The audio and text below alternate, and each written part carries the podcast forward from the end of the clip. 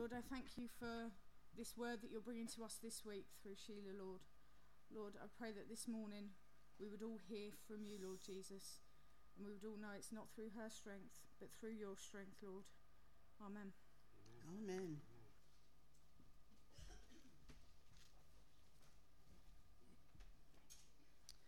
So we're going to start today by one or two readings in John, and we're going to start in John 13.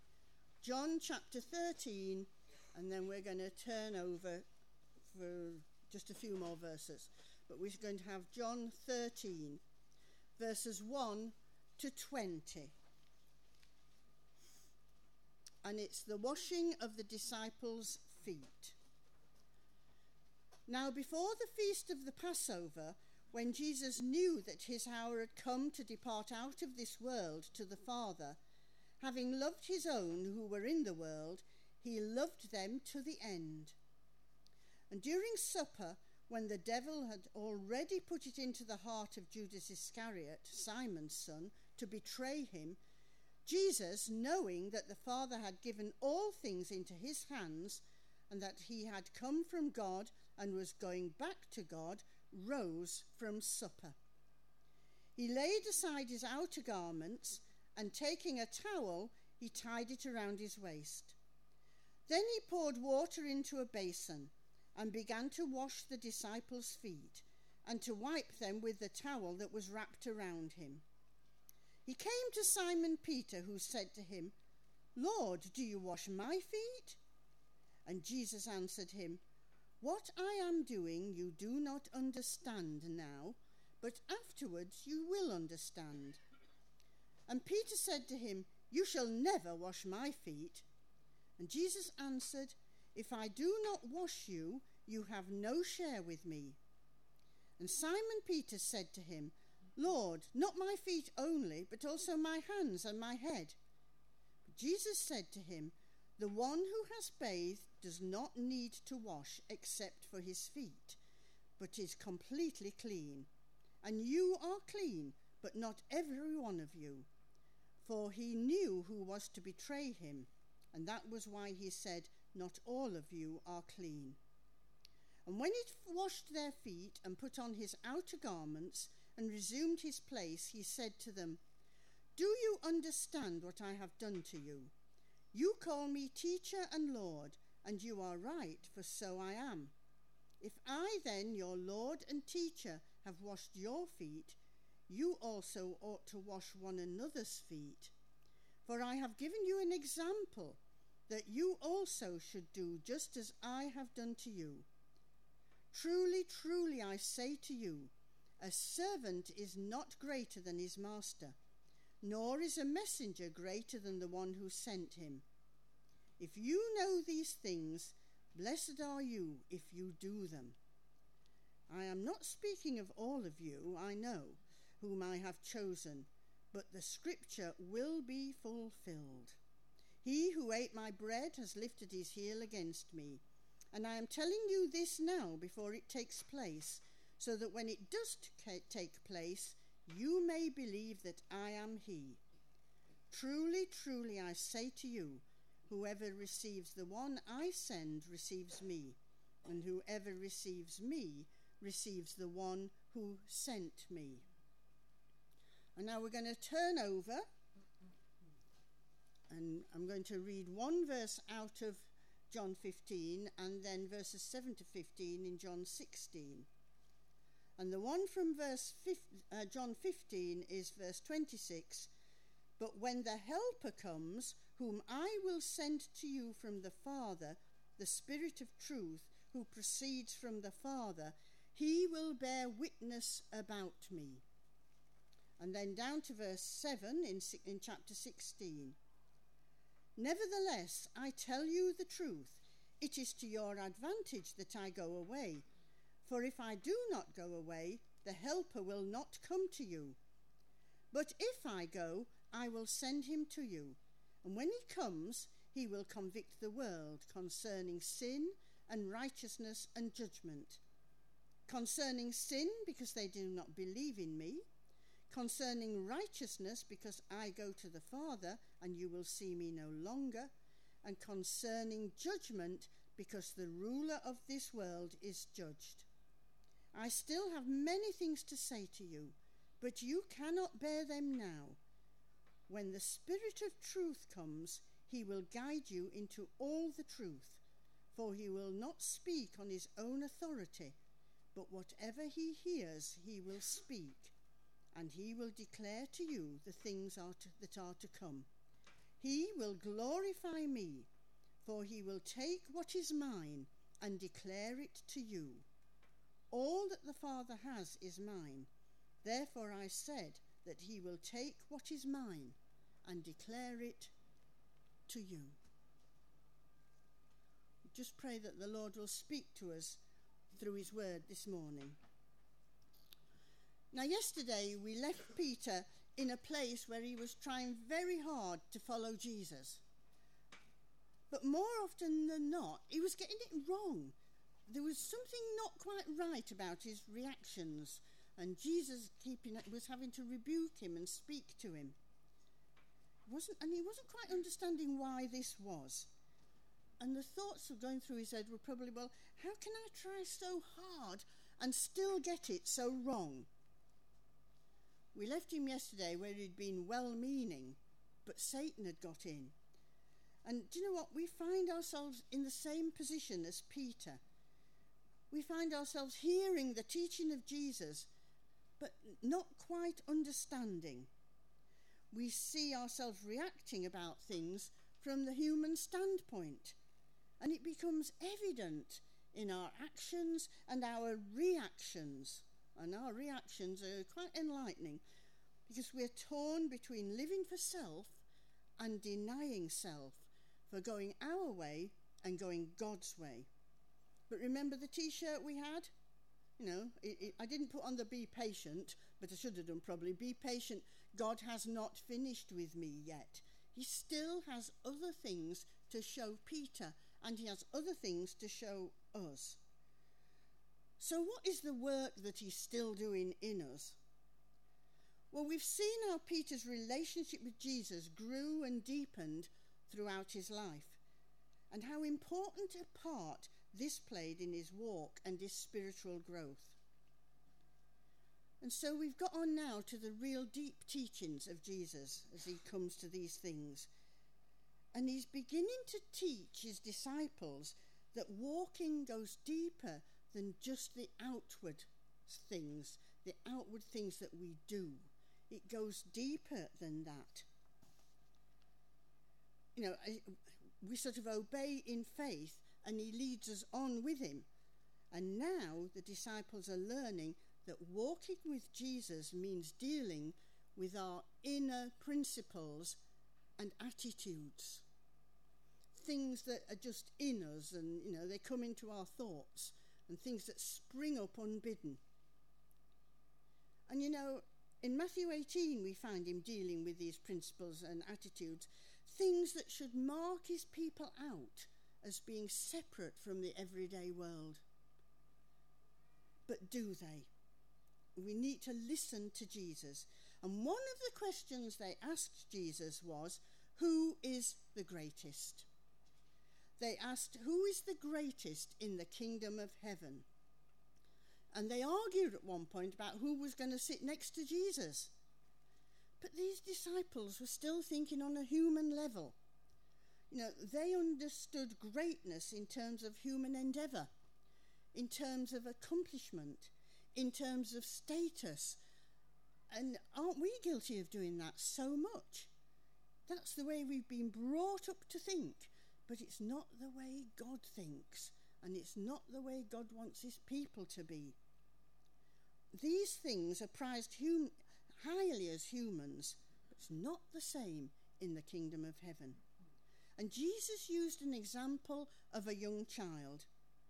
Now, in those days, children were of no not considered to be important in Jewish society. They, they were loved and they were looked after and they were treasured, but they weren't the things that were great in society. And Jesus says, you know, they were expected to do as they were told. And they didn't want to raise above their station in life. And Jesus says this is what we should be like. And you know what? Little children, when you see little children, they're happiest with their mummy and daddy. They don't care where they are, so long as they're with mummy and daddy. You know, our youngsters, our grandchildren are happy to come and stay with us. But you should see the joy on their faces when mummy or daddy returns. I mean, it's, it's wonderful. And you know how much they love their mum and dad. And, you know, we should be like that. Are we willing to be with Jesus and nothing else? When I first got married, I didn't marry someone who lived locally to me. I married someone who lived in London and I lived in Nottingham. So Rich had his circle of friends and I had my circle of friends. And when I moved down to, from Nottingham to London, I left everything behind me. I left all my friends. I left the work I did at the church. I left the fellowship I had. And I was most miserable for a while because, you know, that had been taken away from me. And then Jesus said to me, Are you happy with just me? Or do you need all these other things? Was your work for the church a crutch in your walk with me?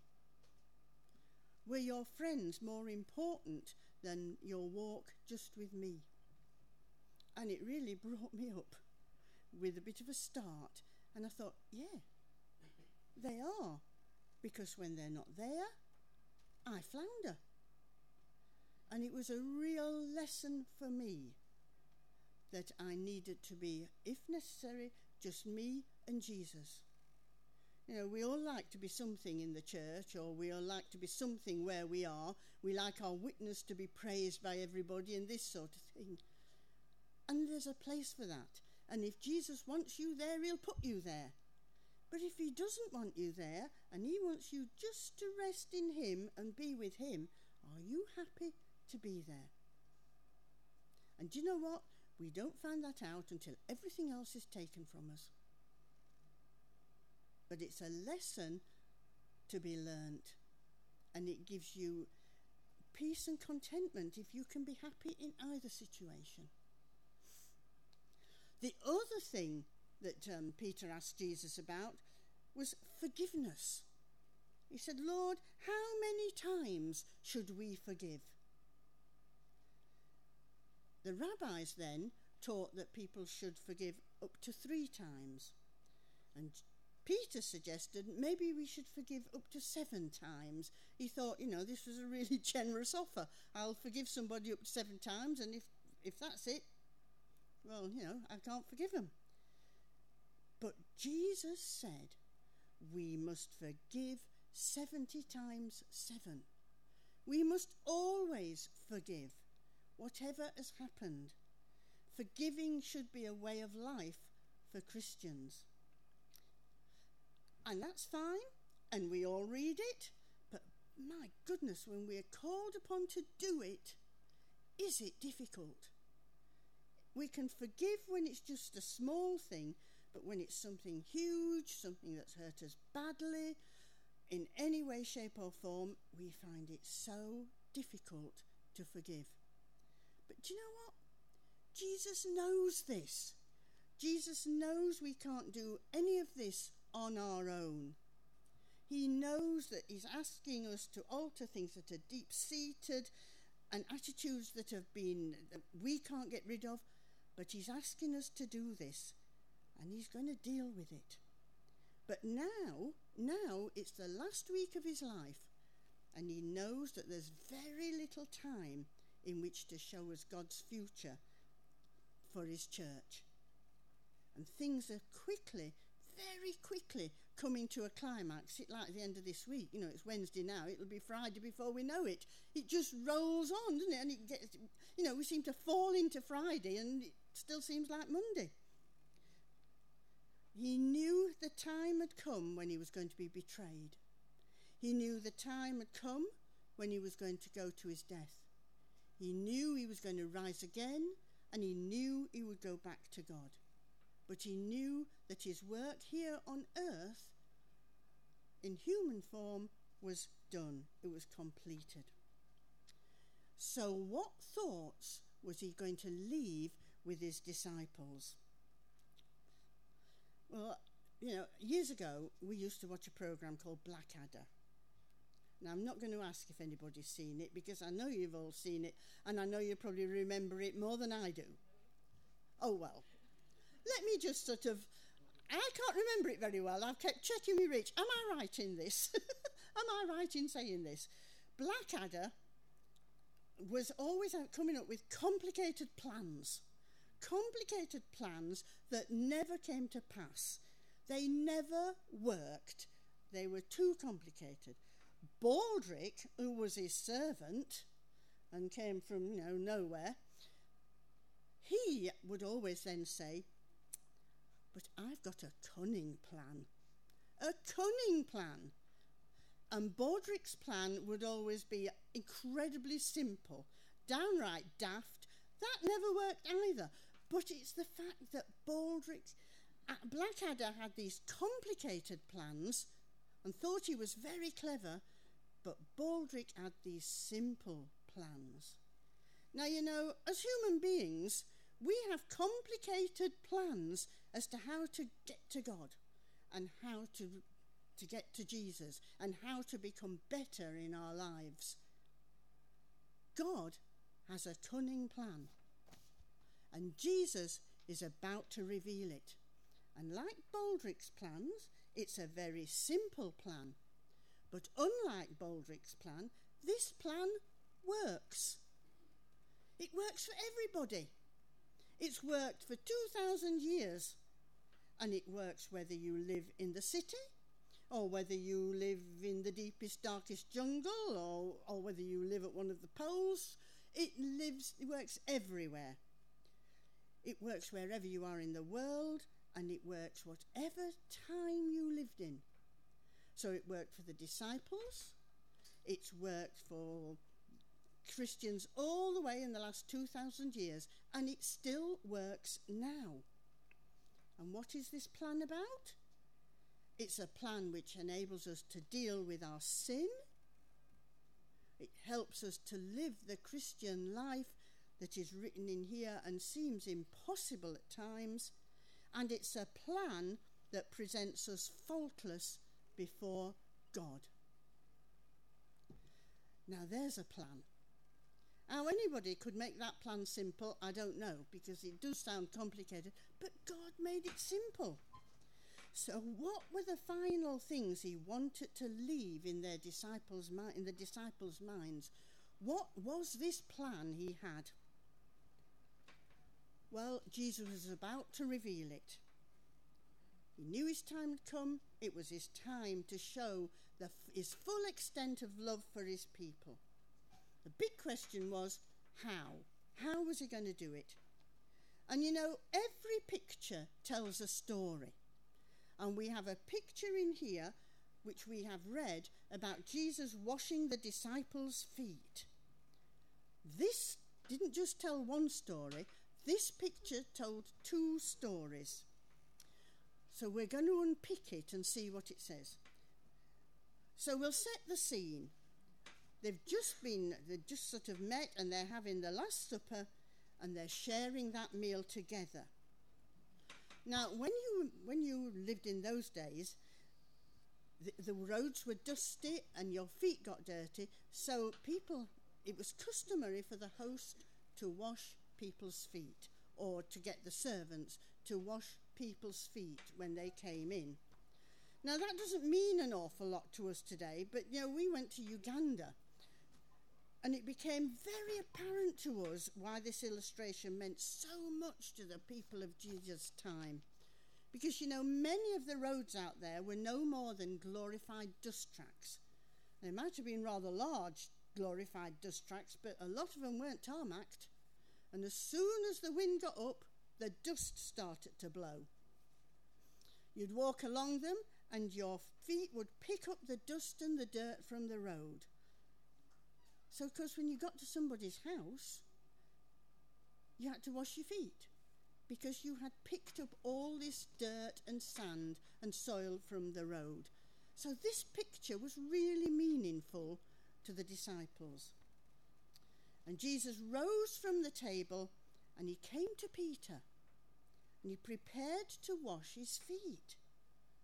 Peter couldn't believe what he was singing, seeing. He reacted, reacted very strongly. This was his Lord, his Lord and his Master. It wasn't right that he should wash his, his feet. If anything, it should be the other way round. He should be washing Jesus' feet. Lord, he said, are you going to wash my feet? My feet? And, and Jesus looked and said, You do not realize what I am doing, but later you will understand. And you know, what he did was a wonderful picture and a demonstration of how the greatest should be prepared to be the least. He washed the disciples' feet. But he said, You will understand later. And that's such an important principle for us to grasp in the Christian life because we don't always understand what Jesus is doing or saying to us in our lives. But often later, when we look back on it, we will grasp the understanding and the meaning and the application it had for us then. You know, and to help us understand, do you remember Corrie Ten Boom on Monday and the wardrobe of her mind? All these things we don't understand are going in here. And when God puts us through situations or whatever He puts us through, and He wants us to understand, He brings out what He put in there and He applies it. And then, when it is applied, we begin to understand it. But Peter was still not satisfied. Things weren't going the way Peter expected. And once again he remonstrated with Jesus. And he was still showing that he didn't fully understand what was happening. And it was a problem for him accepting what was happening. And Jesus had to be very straight with uh, Peter. And he made it plain to Peter that if he did not wash Peter's feet, Peter would have no relationship with him. Well, I don't know what Peter thought when he said that. When he said, If I do not wash you, you have no share with me. It seems very harsh, doesn't it? Very harsh to say that. But you know, Jesus was teaching some very important truths here some important truths for Peter and for us as we walk. It wasn't the time now for pussyfooting about. It was very important that Peter let Jesus wash his feet. And once again, Jesus is using picture language because there's a much deeper meaning to this than just the physical washing of feet. You know, when we first come to accept Jesus as Saviour, it is a life changing experience. The Bible says we are born again, we are a new creation. The Spirit comes into us, and that part of us comes to life again. And spiritually, we have a bath. We have a bath, and Jesus makes us clean. He draws the line on what's gone before, and He makes us clean. We start again with a clean slate. But I don't know about you, but as I walk along, my feet get dirty. My spiritual feet get dirty. I try hard to keep clean for God, but you know, we have to walk in this world. Our spiritual feet are going to get dirty. You know, the temptations that come up before us, the things we look at, and we do get a bit immune to the things we look at. I'm old enough to know what it was like back in the 50s. Well, the things we look at today, in the 50s, people would have been horrified. So, you know, these things, they tempt us, they make our feet dirty. What do we fill our minds with? That makes our minds dirty. We begin to think about things that we shouldn't do. And you know, I hadn't told Richard I was going to talk about this, so I'm just going to say that um, years ago, Richard was asked to be on the vice squad when he was at King's Cross. And he didn't do it for very long, but after he'd been doing it for, I don't know how long it was, a few weeks, I began to notice a change in him. And it was quite a subtle change, but he was beginning to get hard. Oh dear, that sounds terrible. Um, he was beginning to, um, there was a lack of love in his attitude. There was a lack of love in his attitude to the world. It was, you know, and I noticed it, and I noticed it because I, I knew him well. And I said to him that this was happening. And it dawned on us that it was because of the things he was being called on to do at work. Now, we never even gave that a thought, but it taught us a lesson. You know, we'd known Eddie Stride, and he went out to all these places, and it didn't affect him, but we didn't realise that the reason it didn't affect him was because people were praying for him. People were praying for him, and the Lord was keeping him safe and unsullied in those things. But it affected our lives. The world can affect your life. People, the people you meet, can affect it as well. I mean, there are people I meet sometimes, and I hate to say this, but I cross over to the other side of the road because I think, oh dear, I don't want to, you know, I, I don't want to talk to you this morning. And the Lord says to me, That's not right. That is not right. You know, you should, that's not what I would have done. And there it is again. I've been affected by people. Things they say, things they do, it affects us. Situations can affect us as well. They bring out reactions in us that we shouldn't have. So our feet get dirty. Circumstances. Look how they wear us down. Look how they discourage us. Look how we turn away from the cross and we lose the joy. It's, you know, we can't help but get our feet dirty. And that's nothing compared to what's going on in here. You know, your imagination, the way you think people perceive you, the way you feel unworthy to be with God. It's the world and contaminating us and our feet getting dirty. It's just impossible to stay clean in spite of all our very best efforts. But do you know what? That is not the end. Jesus tells us there is a solution. If we take our failures, if we take our wrongdoings, if we take our unchristlike thoughts and our reactions, to the Lord, He will forgive us. He will cleanse us. And once more, He's going to wash our dirty feet and He's going to make us spiritually clean once again. When Peter realized that Jesus was in earnest, his response was typically, you know, typically Peter, wholehearted and enthusiastic. Then, Lord, not just my feet, but my hands and my head as well. Jesus' reply was this A person who has had a bath needs only to wash his feet because his whole body is clean. When Jesus washed us when we first became Christians, our whole body was made clean. As we walk, it makes it dirty but we only need to go back and have our feet washed. It is not the end of our relationship with the Lord.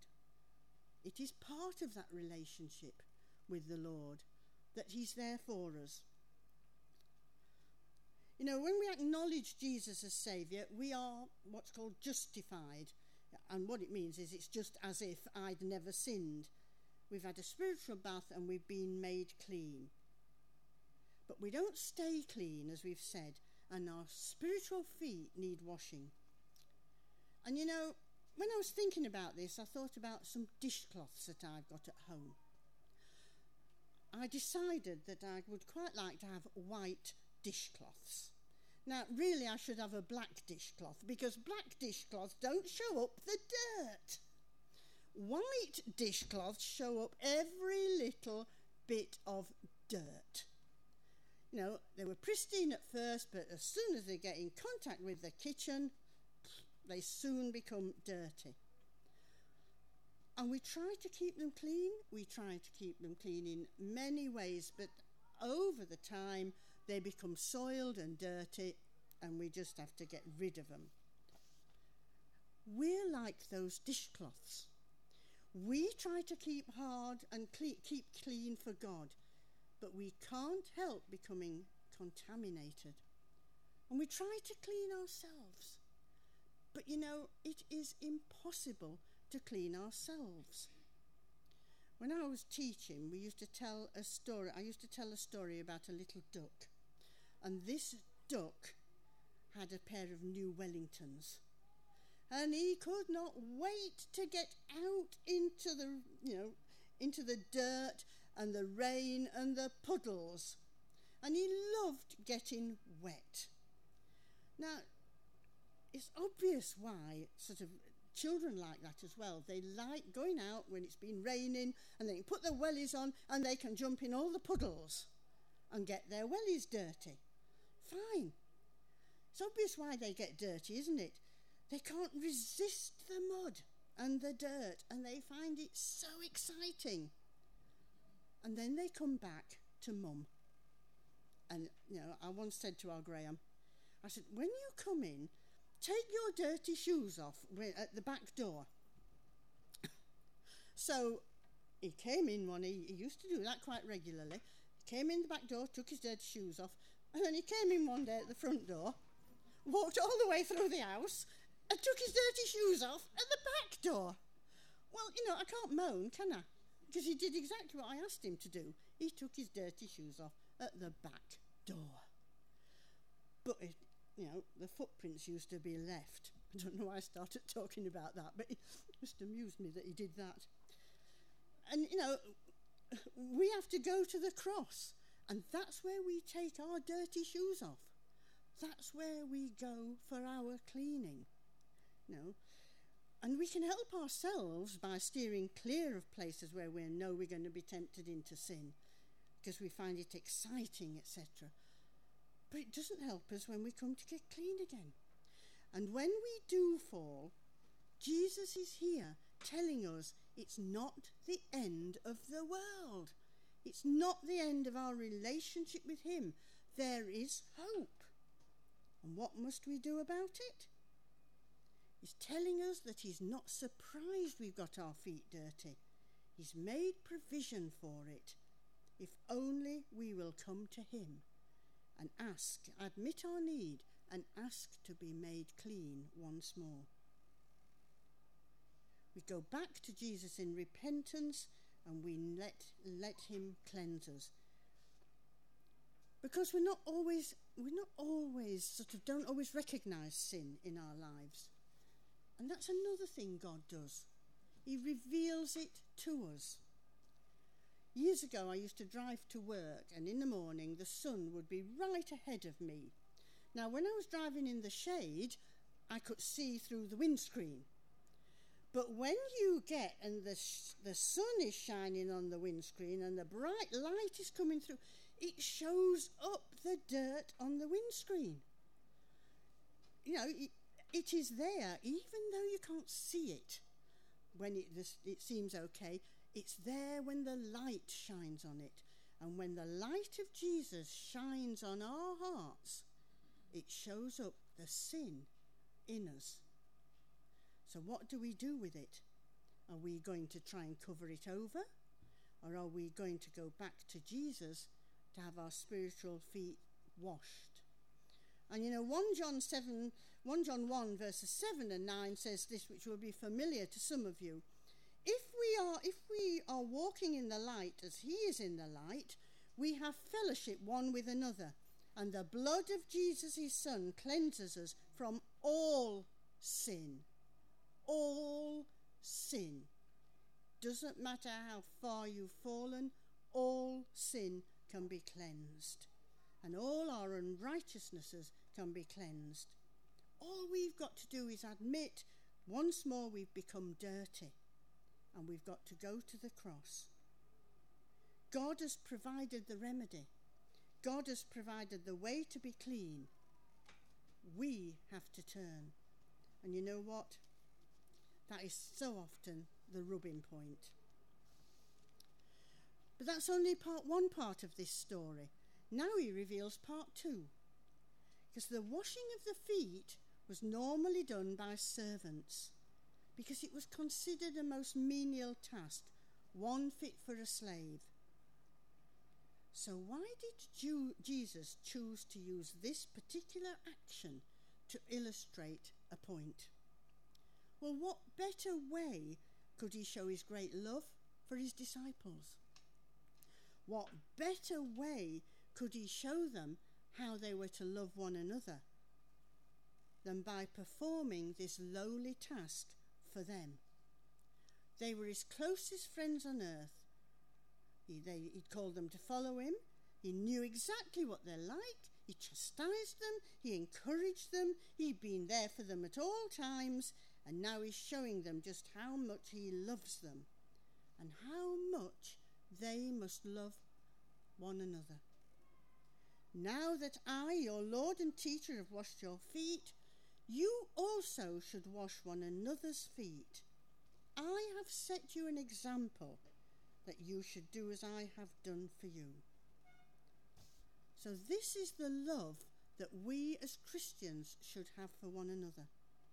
It's the sort of love that lasts through thick and thin. It loves the sinner, but not the sin. It's prepared to do anything for other people, no matter what they are like.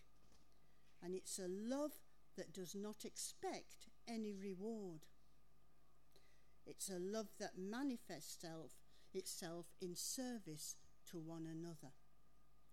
All the things I find very hard to do. It's not easy, is it, loving in this way? It's something we often find very difficult to do. And you know what? When Jesus did it, G- Judas was still one of the company. Jesus knew that Jesus was going to betray him, and yet he still washed his feet. He doesn't say he washed everyone's but one, he says he washed all their feet. Brings a whole new mention to loving and serving one another, doesn't it? It's one thing to love and serve someone we like, it's another to serve someone we don't like, but to serve someone who's betrayed us, that's well nigh impossible. How do we cope? And you know, Jesus calls his people to be different, to live a life which could testify to the love and the grace of God, to draw others to his kingdom. It sounds wonderful, but how on earth is he going to change me so that I can do that? This morning's talk is becoming like Jesus. How is Jesus going to do that? It's not something comes naturally to us. The human answer is we'll try harder. And the number of times I've heard people say from the pulpit, we have to try harder. It doesn't work when we can't try harder or we think we've done it and failed.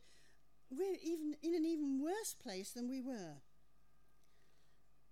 And you know, it's not Jesus' answer to this age old problem.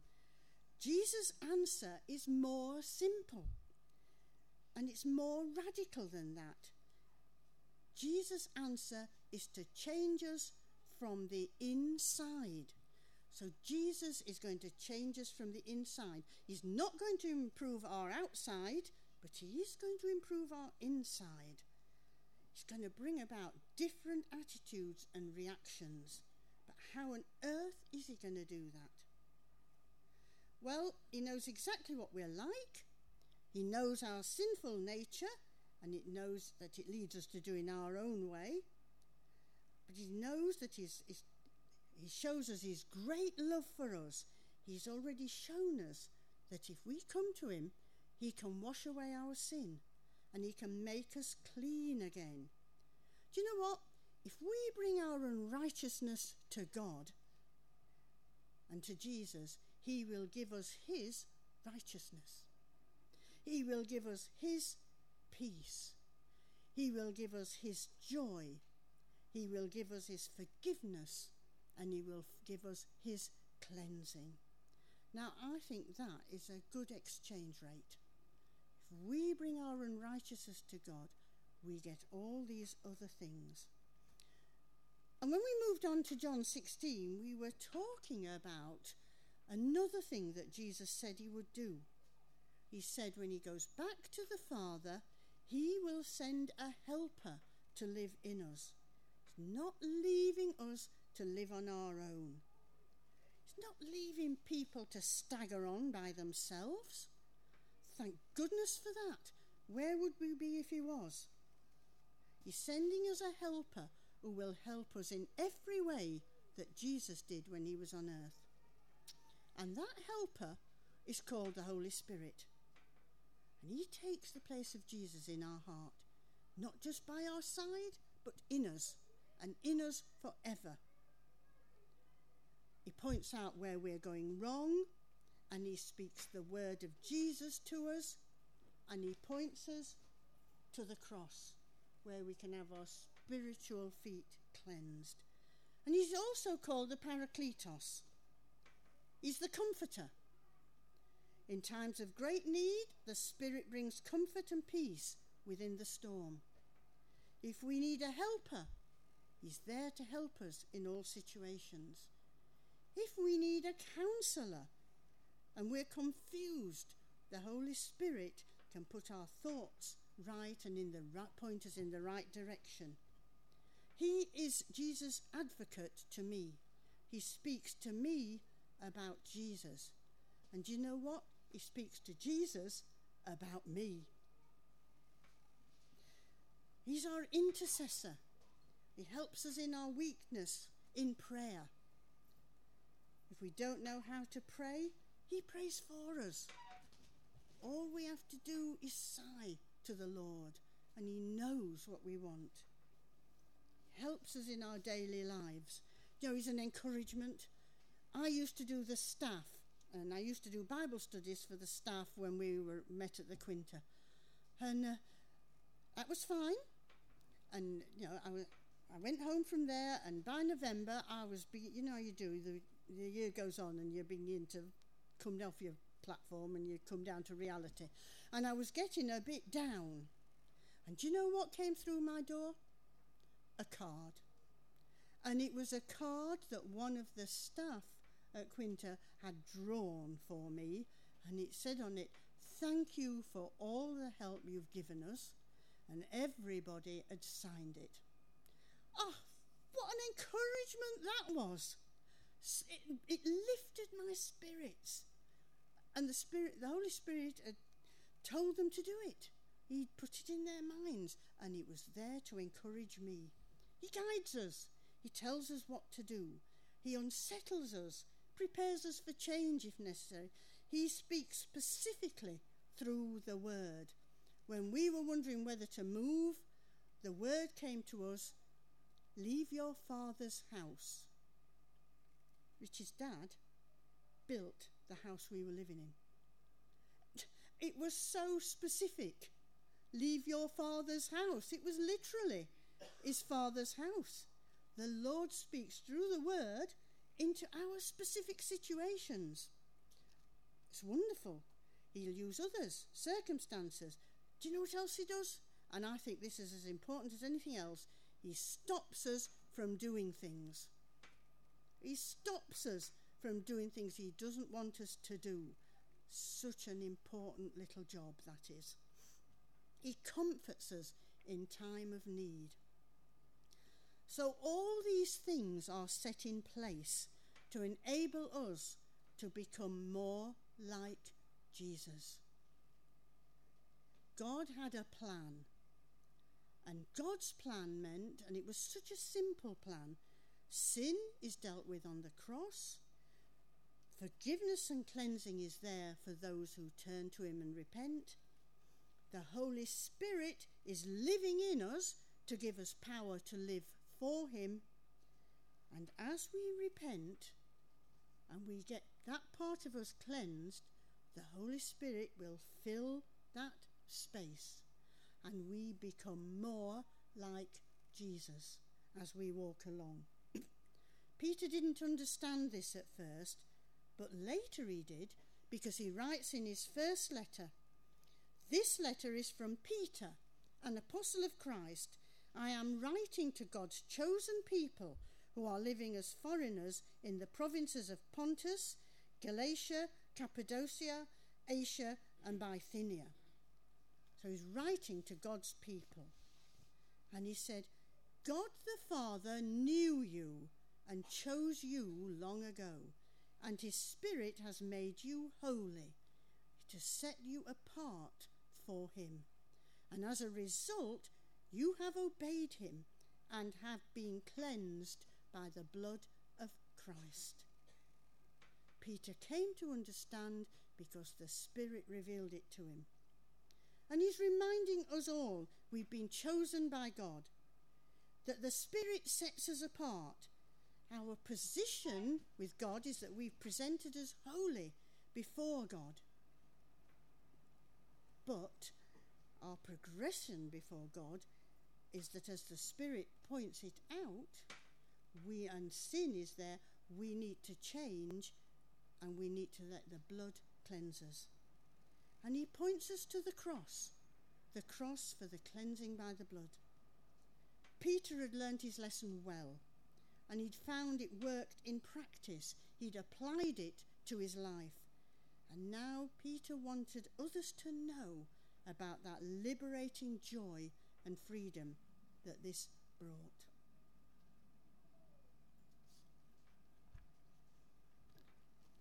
Right.